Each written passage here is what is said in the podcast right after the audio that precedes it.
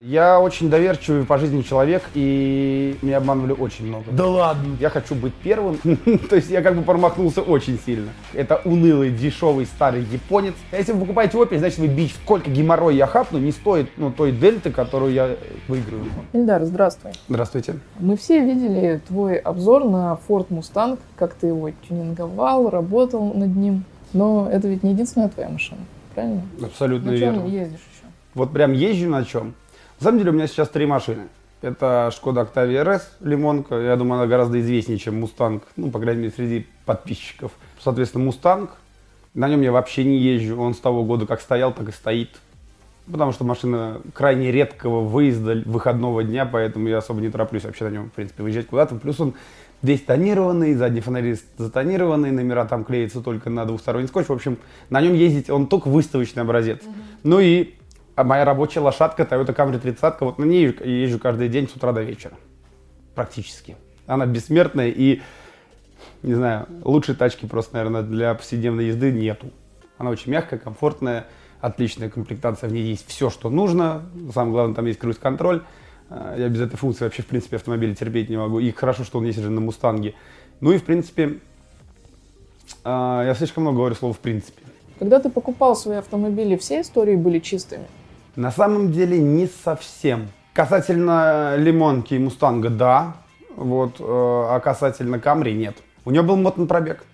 Причем я об этом знал как на момент покупки, но я предполагал, что там другие цифры. На момент покупки э, на ней было написано что-то в районе 97 тысяч километров. Я приехал по состоянию, думаю, ну где-то здесь 1200, 250. Оказалось примерно почти 400. То есть я как бы промахнулся очень сильно. Ну что, давай проверим тогда твою Камри. 343 РОМ, 116 регион. Идеально чистый просто автомобиль. И, кстати, последний пробег написано 170 тысяч. Это то, что сейчас на щитке приборов. Потому что, как бы, когда я делал э, карту ТО, он, скорее всего, с карты ТО у вас подтягивается, мне машину осматривали, и они увидели на щитке пробег. И я его так и не намотал. У меня была мысль намотать его до его родного пробега, э, вот, но, к сожалению, не получилось.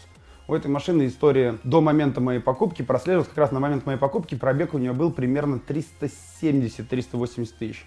Вот. И, соответственно, после этого я еще поездил. И вот смотрю, у тебя еще несколько таких штрафов небольших, они уже оплачены. В общем-то, вообще останавливали тебя сотрудники ГИБДД? Вот в этом плюс Камри. Вот э, Камри Никогда. вообще, ну как бы, ну не то, что никогда. Э, у меня был 212 Мерседес Ешка 2012 года. Он был тонированный. Тому же я его таким взял, просто и как-то не растонировал, ничего, так и ездил на нем.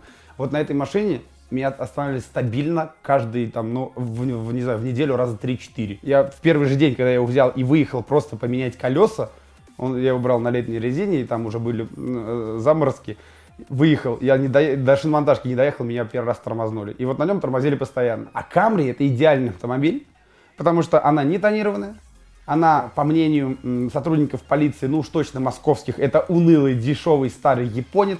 Вряд ли у человека, который на нем ездит, есть деньги на, не знаю, на взятки, если они хотят, ну или что-то вообще. Вряд ли я нарушаю. Она не способствует тому, чтобы нарушать. На ней превысить скорость очень тяжело, это надо прям заснуть за рулем. Ну, то есть, если мы говорим про РС, там буквально не- неправильно нажал газ, и ты уже улетел за ограничение. Да. А если мы говорим про Камри, там, чтобы разогнаться, например, с 80 до 100 км в час, ну, там, например, на МКАДе, да, я не знаю, надо неделю ехать. Ну, то есть, она очень плохо разгоняется, и поэтому она не способствует гонкам, и на нее, на самом деле, этот, я не знаю, у вас на нее разве за превышение есть штрафы? На нее у меня было, был один штраф, есть на нее за превышение, да? Ну, значит, блин, где-то заснул за рулем в какой-то момент. У меня вообще, на самом деле, штрафы не так часто случаются, потому что я редко нарушаю, вообще, в принципе, редко нарушаю. И то, и если даже нарушаю, то только по случайности, а не потому, что вот прям преднамеренно хочу э, нарушить правила. Вот. И на ней у меня точно был штраф один за парковку, 2 500. Мне так обидно было. Я приехал э, там к торговому центру, запарковал машину, через приложение запарковался, все, ушел, все, ну, как бы нормально, сел, уехал, все, как бы. Через несколько дней мне приходит штраф. И только потом я понял, что я запарковал лимонку. То есть я через приложение запарковал другую машину. Физически я приехал на одной, а за- через приложение запарковал другую. И 2 500 штраф хапнул. Ну и все, в принципе. Так-то там, я не знаю. Но если у вас программа показывает, мне даже интересно, сколько там за последний год штрафов, если будет такая информация. По-моему, где-то их шесть было. Они еще, скорее всего, большинство из них э, появляется, когда я езжу домой. Потому что когда я домой, очень часто там же постоянно населенные пункты по пути, не больше 60, и где-то можно там пропустить момент, когда знак уже появился, там стоит чуть дальше камера, просто не успеть остановиться и получить этот штраф, потому что на трассе 90 можно. Ильдар, ваша компания проверяет сотни автомобилей. Вот такой вопрос. Встречались ли, наверняка встречались машины с юридическими проблемами. И вот с такими прям вот серьезными проблемами можешь вспомнить что-то? Да, постоянно встречаются. В угоне, например. Да, и у нас даже один случай есть классный, когда мы очень помогли, э, скажем так, сотрудникам с автомобилем. У нас один из экспертов приезжал смотреть, э, Toyota RAV4, машина новая, все. Э, и, короче, осматривает машину, и в ходе осмотра есть особые, скажем так, специфики проверки, в ходе которых у него данные об автомобиле э, заявлены, ПТС, в ПТС даты выпусков ну, и так далее, и так далее, не соответствуют тому, что здесь есть. Плюс, но очень близки к этому, но не соответствуют немного. Раз. И второе, у автомобиля заявлен пробег, там, по- по-моему, порядка 20 тысяч километров, а состояние автомобиля на чуть-чуть больше пробег. Вот это очень тяжело увидеть, когда маленькая разница, ну, может быть, на 30-35 тысяч. И, соответственно, там, например, внешние какие-то факторы, сколы, износ резины, там, износ тормозных колодок, дисков и так далее, чуть не соответствует. У него начало вызывать это подозрение. Он начал автомобиль э, детальнее смотреть, после этого просто пробил его по базе, достал номер собственника, позвонил собственнику, говорит, здрасте, я вот вашу машину тут смотрю. Он говорит, какую машину? Он говорит, ну вот смотрю, вашу машину RAV4 вы продаете. Там тишина на том конце трубки, вы уверены? Да. Он говорит, вообще-то эта машина, я сейчас на работе, она у меня стоит под окном. Да? Да.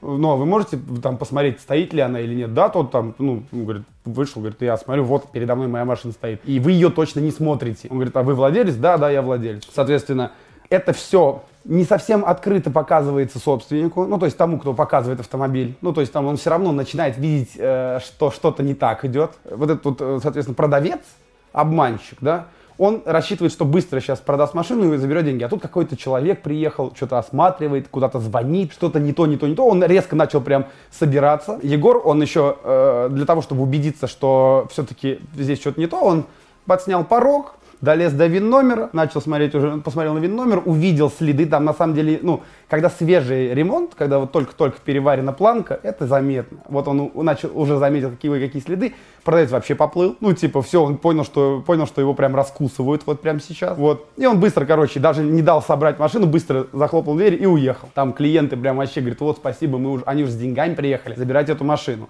Вот. А, соответственно, попросили сразу владельца, ну, реального владельца автомобиля написать заявление в полицию, и все. И примерно через, там, по-моему, две недели нашли эту машину в Нижнем Новгороде уже. Остановили эту тачку, все, она зазвенела, по-моему, на посту, и как бы там все пошло. Кстати говоря, сервисы используешь какие-нибудь для проверки истории? Да, ну, мы, мы дружим с вашим сервисом. У нас на сайте можно пробить через ваш сервис. Полная пробивка автомобиля включает в себе пробивку не через один сервис, соответственно. Отдельно пробивается владелец через сервисы, соответственно, платные. Отдельно пробивается сам автомобиль по разным базам, потому что, ну уж вы точно знаете, что кредит, бюро кредитных историй, какое бы оно волшебное ни было, всю информацию они дают. Особенно сейчас, когда развелись всякие вот эти компании быстро деньги или прочее, ну, которые под ПТС или под вообще честное слово дают деньги, а потом начинают имущество у людей дербанить. Да, это сейчас довольно сложно стало. Но по куче баз, плюс владельца самого пробить, плюс посмотреть, какая ситуация, что, как где, в сумме дает результат. Но я скажу, что проверка юридической чистоты занимает ну, процентов 40 общей проверки автомобиля. Вот смотри, ты приезжаешь, смотришь автомобиль, угу. там находишь какие-то проблемы в истории, ну и, соответственно, понятно, там уезжаешь, все не нравится. А если, допустим, машина очень сильно нравится, но у нее есть какие-то проблемы. Вот вопрос, с какими юридическими проблемами можно брать автомобиль? Ну, такой сложный вопрос, на самом деле, нельзя однозначно на него ответить. Э, Все зависит от, например, если у нас есть какой-то запрет на рек действия, да, допустим, ограничение, невозможно поставить стояль на учет, надо понять почему. Обычно повесил какой-то пристав, за что? Если это штрафы какие-нибудь там выше 10 тысяч рублей, там 12-15, иногда клиенты, вот, им говоришь, вот есть такая ситуация, клиент говорит, да ладно, я заплачу эти 10-15 тысяч рублей сам за него, там, типа, и поставлю на учет, как бы, особо проблем нет. Поэтому с такими проблемами, как ограничение на рек действия в связи с невысокими суммами, они, например, меня точно не, не ограничивают в покупке автомобиля, хотя я, в принципе, таких машин ни разу не покупал, но это был бы, наверное, самый последний, на что бы я смотрел, потому что они решаются легко. К тому же можно всегда позвонить приставу и спросить, нет ли у него на этого человека еще в ближайшее время информации, которая упадет. Вот у нас как раз недавно был случай, когда человек приобрел себе вот так автомобиль, и на нем 61 тысяча штрафов, вот, и ограничение на рек действия. созвонились с приставом, все, пристав говорит, ребята, это все хорошо, вы можете их оплатить. Но в течение месяца я наложу еще 120. Поэтому в ваших интересах сделать это максимально быстро, чтобы вывести эту машину из-под э, запретных действий. Хотя в нашей стране запретных действий на первого владельца может через 3 года еще упасть, когда у машины уже 10 владельцев сменилось, но тем не менее. То есть это не проблема. Или кредит, например. Бывает ситуация, когда человек говорит, вот я взял машину в кредит, вот я платил-платил, у меня сейчас финансовая такая ситуация, я продаю эту машину. Мы с вами вместе ее, например, я, вы ко мне приезжаете, вместе идем в банк, оплачиваем кредит, соответственно, выводим, ну, получаем справку, выводим машину из залога, все, нет никаких проблем меня это тоже ни грамма не останавливает вообще. Ну, то есть это нормальная рабочая процедура, мы ее проводили не раз, вместе с человеком приезжаешь в банк, все, получаешь справочку. Бывает иногда, конечно, задержки у некоторых банков, они ПТС сразу не отдают. И э, есть такой нервяк у владельца, когда он сидит и ждет, что вот там день, два, три, пока ПТС не пришел, туда-сюда. Но обычно это все э, урегулируется путем расписок, то есть несколько форм расписок, о том, что, например, владелец принял средства, о том, что обязуется передать и так далее, и так далее, и так далее. Плюс разговоры с самими сотрудниками банка, когда мы приезжаем, они в курсе что, информации, что этот автомобиль продается, и что мы после этого придем за ПТС. То есть это все, короче, реально. Везде можно обезопаситься, это не проблема вообще. Тогда у меня такой еще вопрос. Вот, допустим, ты находишь автомобиль, приезжаешь, его смотришь, видишь у него определенные изъяны и, соответственно, скидываешь цену. Правильно? Угу. Если у автомобиля изъянов нет, можно ли скинуть цену? Да, и я скажу, что иногда такое случается. И вот у нас был случай, у нас есть видео на эту тему, называется «Туарек из логовой перекупов». Там была ситуация интересная. Мы приехали, мы со Славой вместе как раз выезжали смотреть этот э, автомобиль. Вылез, вылезла тачка, там, по-моему, ночью или рано утром. Вот мы буквально первыми приехали ее смотреть. Приезжаем, все, то миллион семьсот двадцать стоит Туарек. Тринадцатый год, куплен в четырнадцатом, вообще вот, по сути, придраться не к чему. Есть несколько нюансов, да, таких вот, например, у него запотевает передняя крышка двигателя, эта проблема устраняется не очень сложно, переуплотняется. Окей, а, недорого, раз. Второе, у него в салоне сзади, э, он возил резину, у него сзади стойки чуть покоцанные, вот эти вот, где крышка багажника, задние стойки, вот где полка находится. И на них следы, прям вот колесо стояло, и пока оно ехало, оно натирало. Вот такие нюансы. Ну и плюс всегда можно машину химчистить. То есть есть такая штука, любую машину бэушную можно химчистить, потому что вряд ли она прям продается идеальная, намарафеченная, если только не в салоне. Скидывать-то в принципе не на что. Два комплекта колес, оба на литых дисках, вообще вся ровная история, все обслужено на дилере, все ништяк. Продавец отличный, все все, ну, как бы идет на диалог, все посмотрели, все, не к чему придраться. Даже ни одной свечи накаливания не, не выгоревшей нет, хотя это, в принципе, на них часто встречаемая проблема. Вообще не к чему придраться на автомобиле. Была ситуация. Мы с Славой посмотрели машину, отходим в сторону. Я говорю, ну смотри, я говорю, миллион семьсот двадцать, машина висит, 20 тысяч он по-любому закинул на торг. Давай как бы согласовываем с ним миллион семьсот, по рукам бьем, ну, соответственно, клиент уже за этот момент, мы во время осмотра скинули фотки, он говорит, если все нормально, я готов брать, меня все устраивает, миллион семьсот, его устраивает цена, все в порядке. Вот, Слава такой, говори миллион шестьсот пятьдесят. Я говорю, ну, на основании чего? Он говорит, просто скажи, давай попробуем, если нет, нет, за спрос денег не берут. Миллион семьсот всегда ее можно будет забрать. Да? Говорим миллион шестьсот пятьдесят. И это, это прям такое, у меня внутри так мне было м, тяжело это сказать, потому что нечем мотивировать. То есть я вот сейчас понимаю, что если я подхожу и говорю, друг, миллион шестьсот пятьдесят, он скажет, а почему так? Я, мне нечем крыть, то есть мне нечем, негде сказать, что ну вот устранение там запотевания крышки, который, о котором мы еще на это, на не знали, или там, не знаю, вот эти задние пластиковые стойки, но кто их менять-то будет, о чем тут речь, они просто покоцаны не могут, то есть нет критики, ну химчистку, ну химчистка, ну сколько, он скажет, 20 тысяч скинуть, тебе на все хватит. Я подхожу такой, я говорю, миллион шестьсот пятьдесят типа, э, клиент готов, миллион шестьсот пятьдесят сегодня забираем. Он такой, ну, у меня, говорит, я вот собираюсь себе новый BMW X5 брать, мне в трейдине эту машину миллион шестьсот оценили, вот вы тут даете миллион шестьсот пятьдесят, ну, меня устраивает, окей, забирайте. Я такой, да ладно, я у него чуть, ну, я ему чуть сказал, да ладно, типа, ну, что это было бы совсем откровенно. Он такой, да, забирайте, окей. Я, давай по рукам. И вот просто так 70 тысяч, когда машина реально отличная, докопаться не до чего, и она стоит этих денег за глаза, 13 год куплен в 14 62, по-моему, тысячи пробега, абсолютно отличный Торек, ну, единственное, там нет пневмоподвески, ну какие-то мелочи, он, он не самая топовая комплектация, но вполне жирная, кнопка старт-стоп, память водителя, подогрев руля, лобового стекла, диодные фонари, ксенон впереди, то есть это не самая плохая комплектация, ну правда RCD 550 без навигации, но цена все равно хорошая, то есть вряд ли так просто можно пойти и купить такой Туарек. Расскажи, пожалуйста, какие автомобили чаще всего приходится проверять, в какой ценовой категории. Ну, естественно, само собой, самый большой спрос всегда на недорогие автомобили, потому что, к сожалению, ситуация в стране такая, что Туарек позволить себе может не каждый, а большинство автомобилей идет в бюджете 200-400 тысяч рублей, ну, в среднем 300. Вот 300 это прям самый ходовой бюджет, это первый, по крайней мере, запрос на них приходит. А второй бюджет это 400-500, то есть, э, естественно, в первом бюджете у нас идет какая-нибудь Альмера Классик, там, не знаю, Лансер 9, если повезет найти их все меньше и меньше, Лачетос, э, ну и так далее, там, вот такого плана автомобили, то есть это бюджетный там C-класс от корейцев там или японцев, вот, что-то вот такое. Вот, их очень тяжело найти, и фокус второй тоже туда идет. Э, тяжело найти просто потому, что годы идут, а люди все еще хотят, ну, многие, так как у нас кризис произошел недавно, вот буквально 13-14 год, э, у многих в головах еще сидит старый курс доллара, и люди в то время покупают, например, Ford Focus, он в 2013 году, в 2012-2013 стоил там 450 в топовой комплектации двухлитровый, и сейчас 450 стоит. То есть спустя там огромное количество, там, 5 лет, а он все равно стоит столько же. Потому что рубль обесценивается, и многим людям этого не понять. И машина стала старше на 5 лет, а все равно все хотят верить в чудеса и хотят пробег 80 тысяч километров. И поэтому этим пользуются разного рода азербек-салоны, которые подряд на них мотают пробеги и выставляют, как ни посмотри, там машины за 200 тысяч рублей, фокусы идут все с пробегами до 100 тысяч километров. Как неудивительно. Вот. Ну, на самом деле, естественно, там давно они ушатаны, уезженные. Машины довольно ресурсные, все эти модели, которые я перечислил, они довольно ресурсные. 300-400 тысяч они выхаживают. После этого мотаются до 90 и еще раз продаются. Ну, это, наверное, самый частый бюджет. Второй, это вот как раз полоседан Солярис. Тут проблема в другом. Проблема в том, что процентов 90 из них из-под такси. Как ни странно, реально огромная цифра. Ведь если посмотреть даже по Москве, то таксистских автомобилей тысячи. Там, не знаю, десятки тысяч. Они везде, эти таксистские тачки. Проходит там определенный срок, автомобили списываются. Куда они идут? Они идут на вторичный рынок.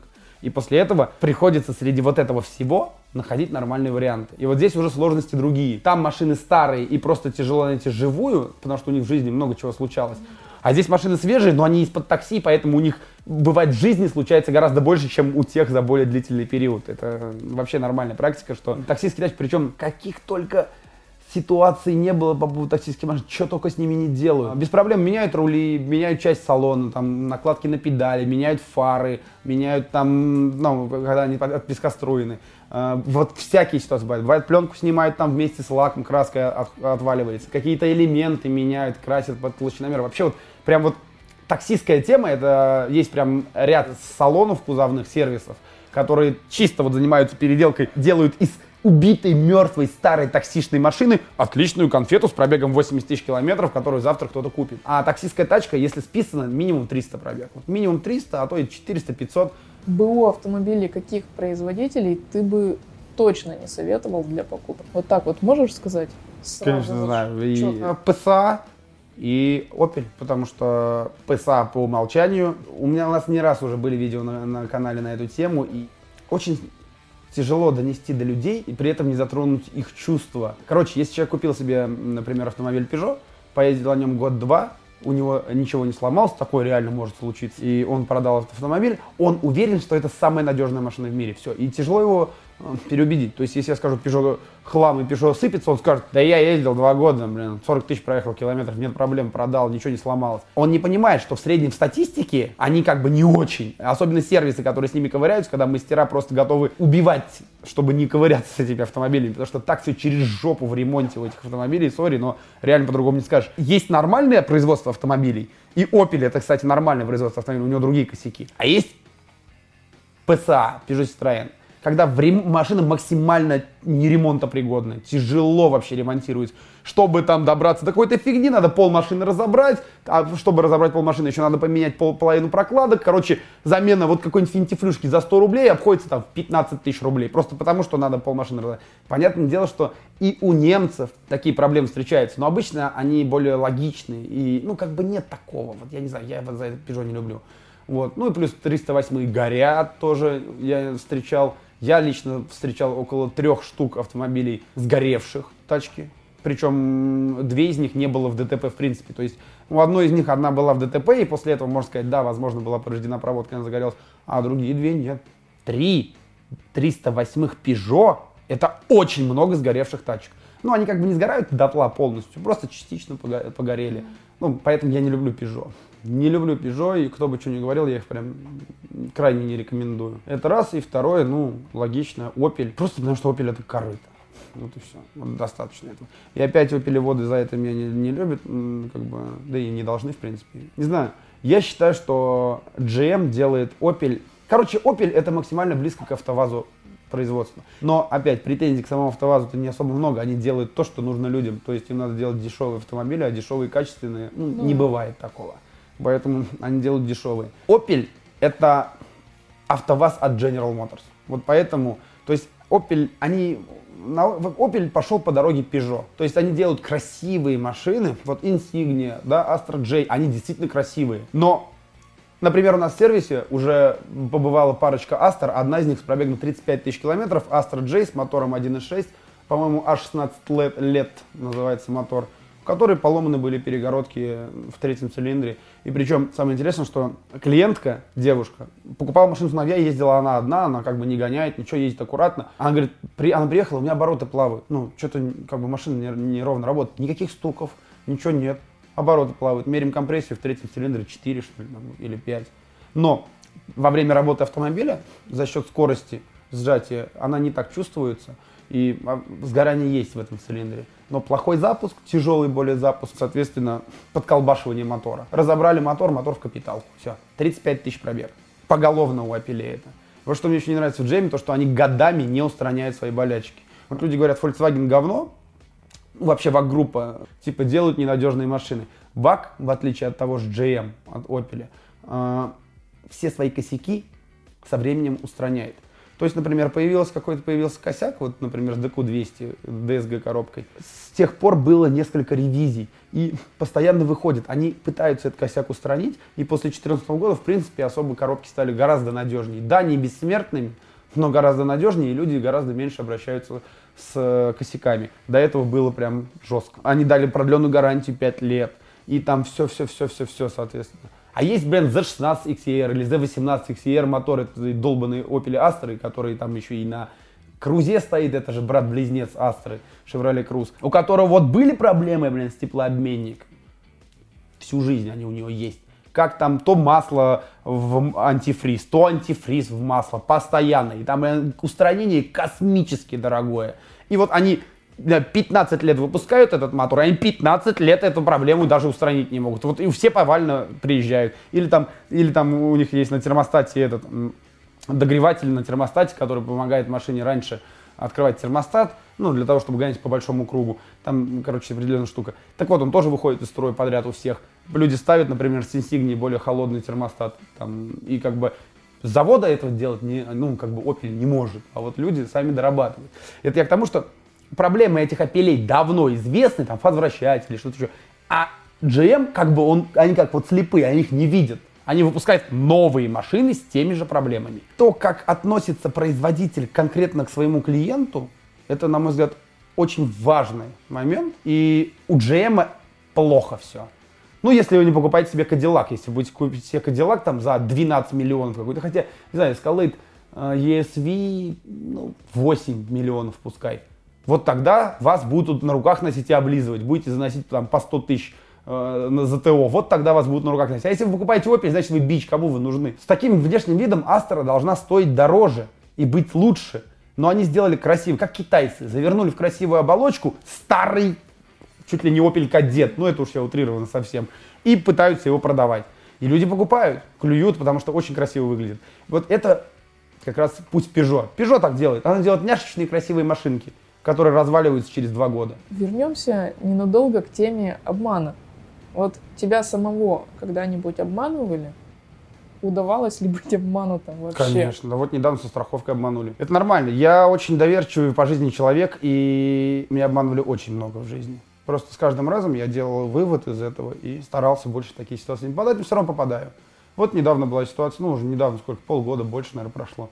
Со страховкой меня обманули. Там я помню, 9 что ли, тысяч рублей потерял. Ну окей, буду умнее, в следующий раз точно не обманут. Вот как э, стрельного воробья на мяки не приведешь. Вот то место, где меня обманули, вот в этом месте меня больше не обманут. Я прям уже все. Но это, правда, глупая тактика, согласен, потому что слишком много мест, тебя могут обмануть. Но я стараюсь делать выводы. Например, если я попадаю в ситуацию, когда э, захотел сэкономить, и вот бывает товар продается по одной цене, да, например, решил я себе что-нибудь купить, там, допустим, там, кружку. Хочу именно вот такую. И вот она стоит, например, 1000 рублей. А я начинаю искать и нахожу такую же за 400 рублей. И вот раньше я бы, конечно, сказал, все, я пойду лучше за 400, съезжу в другой конец Москвы, потеряю время, куплю.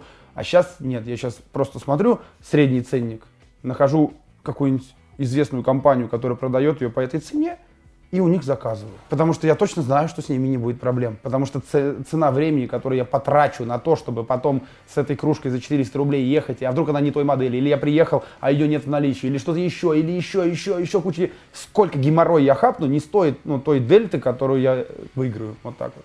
Поэтому сейчас я однозначно и точно стараюсь бежать от дешево. Потому что я уже на клеточном уровне знаю, что быстро, дешево, качественно не бывает. Бывает быстро, качественно, дорого. Да. Бывает долго, не, ну, дешево, качественно, да, но в большинстве случаев долго, оно уже неприемлемо. То есть надо быстро, качественно, а значит равно дорого. И поэтому приходится зачастую переплачивать, да, приходится переплачивать. Но зато цена всему этому время выигранная, по итогу, который я не трачу, например, на то, чтобы расхлебывать потом эти проблемы. Хотя и здесь тоже бывает. Ильдар, сейчас я задам тебе блиц вопросы, на них нужно будет ответить либо да, либо нет, и почему, если это возможно. Чай или кофе? Чай. BMW или Мерс? Мерс. Бензин или дизель? Дизель. БУ автомобиль или новый? БУ. Вот почему? Что, почему? Почему БУ? Почему БУ? Это просто банально выгоднее. У меня нет в голове стереотипов касательно автомобилей, например, касательно ресурсов автомобиля. Я понимаю, что любой, любой, даже Peugeot и Opel, любой современный автомобиль имеет ресурс, заложенный заводом-изготовителем. Крайне редко этот ресурс падает меньше 200 тысяч километров. 200. Меня уже поправили не раз, 200. Да, 200 тысяч километров. Редко бывает меньше 200 тысяч километров. Да, бывают вот индивидуальные случаи, например, как с тем же А14 лет на Opel, когда при 30 тысячах, там, например, происходит какой-то э, косяк и так далее. Но эту всю статистику можно посмотреть и этих, например, моторов сторониться, да, или когда его приобретаешь, например, проверять тщательно, или просто заложить уже деньги на ремонт будущий этого автомобиля и так далее. Покупка БУ автомобиля, это, во-первых, например, покупается новый автомобиль человеком, да, автомобиль обычно с завода идет пустой. Пустой в плане того, что коврики, например, э, там пленка на капоте, защита на днище, второй комплект колес, там секретки на колесах, э, какая-нибудь музыка есть, не есть, непонятно какая, где, что, как и так далее. И вот таких пунктов очень много. И для того, чтобы приобрести, ну, если это АвтоВАЗ, то там еще магнитолы и подкрылки. ну ладно, э, если взять это все, вот я беру новый автомобиль, например, за миллион рублей, и тут же мгновенно вкладываю в него еще там тысяч сто потому что это большинство случаев надо делать у дилера, потому что, хотя это несправедливо, и они не имеют права после этого по гарантии отказывать, ну, в общем, там это тоже отдельная тема, гарантии дилера, я просто работал долгое время, я понимаю, как там все это устроено. Все это надо, ну, короче, после покупки, например, автомобиля за миллион, надо 100 тысяч рублей практически сразу вложить, если хочешь его как бы сохранить в нормальном состоянии. Например, я смотрю этот же автомобиль, например, годовалый, двухгодовалый, к примеру, вот мне нужна такая тачка. Я могу взять двухгодовалый автомобиль, там, или годовалый, с пробегом там 10, 15, 20 тысяч километров, который буквально прошел одном, там, два ТО, уже обклеенный, там, например, бронепленкой, уже с защитой, со вторым комплектом колес, с ковриками там в салоне, в багажнике, бла-бла-бла-бла-бла, всего вот этого, кучи всего, дешевле, чем я куплю новый. Разницы об, огромной нет. То есть в плане того, что при, про, машина при пробеге 10-15 тысяч километров, она не старая совсем, она такая же новая. Там почти вот разница, отличие от новой, она минимальна. То есть если взять сейчас поставить абсолютно нулевую машину, ну, подготовленную, и машину с пробегом 10-15 тысяч километров, просто показать там 100 людям, 90 из них, я уверен, скажут, что они одинаковые, вообще разницы не заметят. Так вот смысл, зачем покупать новый автомобиль? Конечно, есть э, как бы защищенность, да, что покупаешь у дилера, значит нет проблем, она точно не кредитная туда-сюда. Плюс очень часто сами производители там предлагают хорошие кредитные условия. Там Toyota банк, там Hyundai банк какой-нибудь там туда-сюда, они предлагают выгодные условия на свои автомобили. Да, это тоже выгодно брать. Да и плюс у, у некоторых людей вот прям вот есть бзик, я таких людей знаю, которые говорят, я не хочу, чтобы в моей машине э, это, извините, как с девушкой. Вот он говорит, я хочу быть первым и вот хочу быть. После меня пускай... У меня такого нету. Как бы я готов брать автомобиль почти любой, даже 30-50-летний, и с 500 владельцами, 500 владельцами, 500, 500 владельцами. Ну, что важно. Я приезжаю, смотрю, если меня состояние автомобиля устраивает, то я готов его взять. Но, к сожалению, в рамках компании мы тоже не можем так делать. Это вот тоже такая тонкая штука. Что я могу купить себе и что мы можем порекомендовать клиенту, это часто очень разные машины. Потому что, когда я смотрю на автомобиль, то для меня это набор болтов и гаек. То есть я понимаю, что в этом автомобиле все можно снять, все открутить, все переделать, все как удобно. Для клиента это может быть проблемой. Например, человек работает, там, не знаю, у меня же стандартный пример, поваром. Вот он знать не знает, ему нужна машина, чтобы ездить. Человеку подбирали Шкоду Октавию. Эксперт наш предлагает Октавию, А5, но в слабой комплектации. По-моему, там да, руль точно без кнопок, круиза нет. Мафон RCD310, по-моему, плюшевый, ну, свинг. Он такой, короче, не самый топовый комплектации, но зато пробег там прям не минимальный был, в районе там 30-40 тысяч километров. И другая машина, которая на нашлась примерно за те же деньги, но хорошая комплектация, элеганс, и при этом с пробегом 100 тысяч километров. И вот я понимаю человека, человек э, само собой старается приобрести вот эту вот, пускай с большим пробегом, но зато жирнее комплектацией. А для меня, например, этого нет. Я потому что понимаю, что Volkswagen весь конструктор. Я с удовольствием возьму вот эту машину с пробегом там минимальным, да, за те же деньги, закину в нее там руль с кнопками, закину все что угодно, поставлю себе Болеро, мафон, хочу, хочу хоть Коламбус поставлю с навигацией, все что угодно, потому что это все конструктор. Ильдар, спасибо большое за разговор. Всегда рад. Спасибо, спасибо, что приехали. Если вам понравилось интервью с Эльдаром, ставьте лайк под видео и подписывайтесь на наш канал. На этом у меня все. С вами была Настя, сервис Автокод. Всем пока.